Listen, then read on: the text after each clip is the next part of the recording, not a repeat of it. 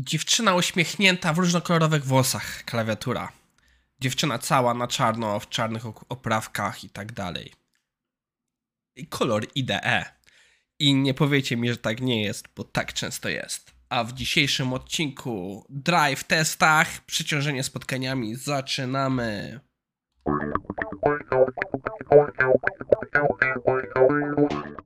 Uff. Dzisiaj był długi dzień, przyznam się szczerze, trochę mi dał popalić, widać, że jeszcze nie jestem w pełni zdrowy.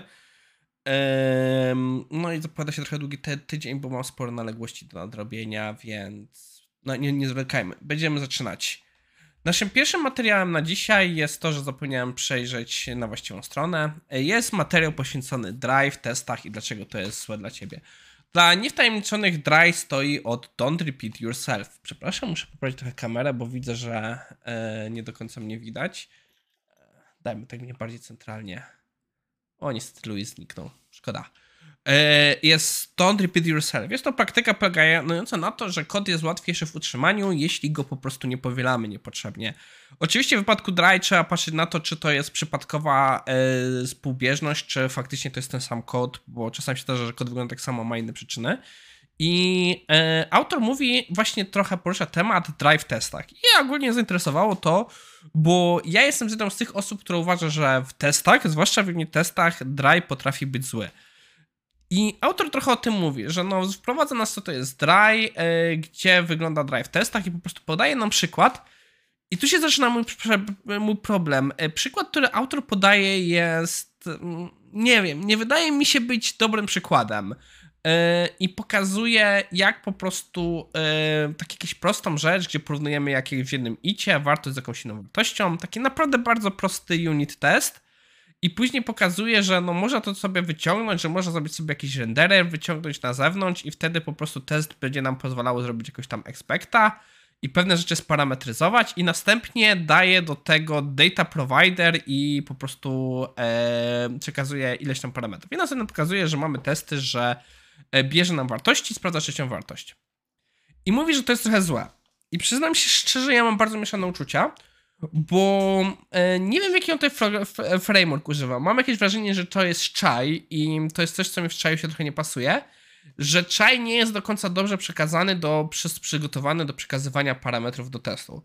Bo ja na przykład w NUnicie i XUnicie dość często korzystałem z tego tam parametru, chyba w jednym to jest test case, w drugim nie pamiętam, chyba data theory to się nazywa, albo teory, który pozwala na przekazanie nam sparametryzowanych danych do testów. Bardzo to lubię, bardzo często z tego korzystam i to jest bardzo pomocne. Nie będę tutaj właśnie chciał za bardzo o tym mówić, bo są miejsca, gdzie to są użyte. Trzeba wiadomo wiedzieć w momencie, w którym trzeba użyć. Dla mnie ten przykład tutaj jest może trochę przekombinowany, bo nie wyobrażam sobie w taki sposób przekazanej informacji, że test case 2, test case 1 i test case 0. To jest trochę... Trochę już widać tutaj, bym powiedział, bardziej ułomność frameworka. Nie znam innych frameworków za bardzo do unit testów w JavaScriptie, więc nie wiem, czy to jest popularny problem, ale dla mnie to wygląda trochę na ułomność tego frameworka. Ale jeśli faktycznie jest taki problem w tym frameworku i nie dostarcza nam lepszych rozwiązań, jednak bym, tak jak autor, rozpisał te testy bardziej poprawnie jako osobne testy i w tym wypadku zrobiłbym to jednak już nie z taką parametryzacją, tylko bym to bardziej rozpisał, bo jednak w testach ważniejsza dla nas jest czytelność niż czasami ta powtarzalność. Oczywiście znowu jest tutaj ta flanderyzacja, spłacenie tego, że ten test jest po prostu moim zdaniem nie za bardzo zwierciedla świata rzeczywistego, że autor za bardzo uprościł już temat do tego stopnia, że to wchodzi wręcz praktycznie w słomianą kukłę. Ale wracając do tematu, ja jestem zdania, że jeśli mamy nasz test, unit test, test integracyjny i nawet end-to-endowy, trzeba się poważnie zastanowić, w którym momencie powinniśmy powtórzyć kod. Ja jestem zdania, że dopóki nasze setupowanie danych nam nie zasłania za bardzo widoku, ja bym jednak nie robiłbym DRY, tylko jednak bym powtórzył ten setup w każdym teście. No, chyba że dochodzimy do miejsca, że robimy w wszystkich testach w danej klasie to samo, jest jeden setup na całą klasę, no to wtedy bym może to wyciągnął. No wiadomo, można wyciągnąć dane te do JSON-ów i tak dalej, ale w wypadku testów bym się trochę chyba dłużej wstrzymał z jakimś wyciąganiem, uspólnieniem niż gdziekolwiek indziej. No, post ciekawy, nie do końca zgadzam się z konceptem, nie zgadzam się z przykładami. No idziemy dalej. Naszym drugim artykułem jest Harvard Business Review. Przyznam się szczerze, jest to bardzo dobrze, bardzo fajnie napisany artykuł poświęcony przeciążenia spotkaniami. Dlaczego jest artykuł fajnie napisany? Bo mamy po pierwsze pewne podsumowanie z przodu, które nam bardzo dużo mówi, a później praktycznie każdy punkt po przeczytaniu pierwszego zdania, pierwszego akapitu, wiecie już o co chodzi. Nie musicie czytać dalej. Dalej jest to pewne rozwinięcie, że na przykład jeśli nie do końca zgadzacie się z autorem lub szukacie więcej argumentów, to wtedy można to wejść bardziej w głębie. Ale tak naprawdę pierwsze zdanie, pierwszy akapit nam wszystko mówi. Zresztą same punkty bardzo dobrze mamy to pisane. Jeśli chodzi o mnie, z perspektywy warsztatu pisarskiego jestem bardzo pod wrażeniem autorów tego artykułu i ewidentnie włożyli w niego sporo pracy. A o czym oni mówią? Oni pokazują pewne czynniki, które składają się na przeciążenie spotkaniami, które część jest naszych czynnikami wewnętrznymi, o których warto pomyśleć i się temu przyjrzeć. Pierwsze to jest, że mamy fear of missing out, że jest FOMO, że nie jesteśmy na spotkaniu, to nas pewne tematy uciekają. To jest coś, co fajnie można rozwiązać, że na przykład coś, co Dyspryt obecnie testuje, niektóre zespoły wysyłają po prostu na spotkanie przedstawiciela, że jeśli spotkanie jest takie, gdzie wszyscy są zaproszeni, to idzie przedstawiciel i jeśli uważa, że było coś wartego do przekazania reszcie, to on po prostu to przekazuje. Wiadomo, stracimy pewne detale informacyjne, ale no bardzo często jest to dużym oszczędzeniem czasu, że jest po prostu takie osoby.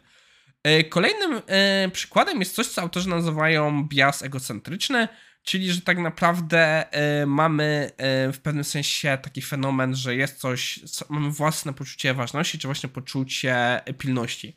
Że w dużej mierze działa to tak, że jako liderzy mamy tendencję ustawiać spotkania w czasie, kiedy nam pasuje. Guilty as charged. Tak, mamy bardzo dużą tendencję do tego. Mam też wrażenie jakoś, że czas liderów jest często mniej elastyczny niż czas zespołów, ale no jednak wydaje mi się, że ta elastyczność powinna być większa po nas. Nie będę wnikał w szczegóły tutaj bardziej, ale później jest. Kolejny punkt, który mnie zaskoczył i się uświadomiłem, jak bardzo jestem temu winny, to jest, że traktujemy spotkania jako mechanizm, że po prostu tego commitmentu, że się zawiązujemy, że coś zrobimy. Że po prostu jeśli nie ma spotkania w danym temacie, to coś nie jest ważnego do zrobienia i nie trzeba tego robić, więc po co? Mam tendencję do tego, nie wiem czy to z powodu spotkań, ale że bardzo często do tematów, rzeczy, które miałem zrobić na spotkania, jakieś to siadam w dzień spotkań czy blisko deadline'ów. Taki trochę syndrom studenta mnie dopada trochę, ale no cóż.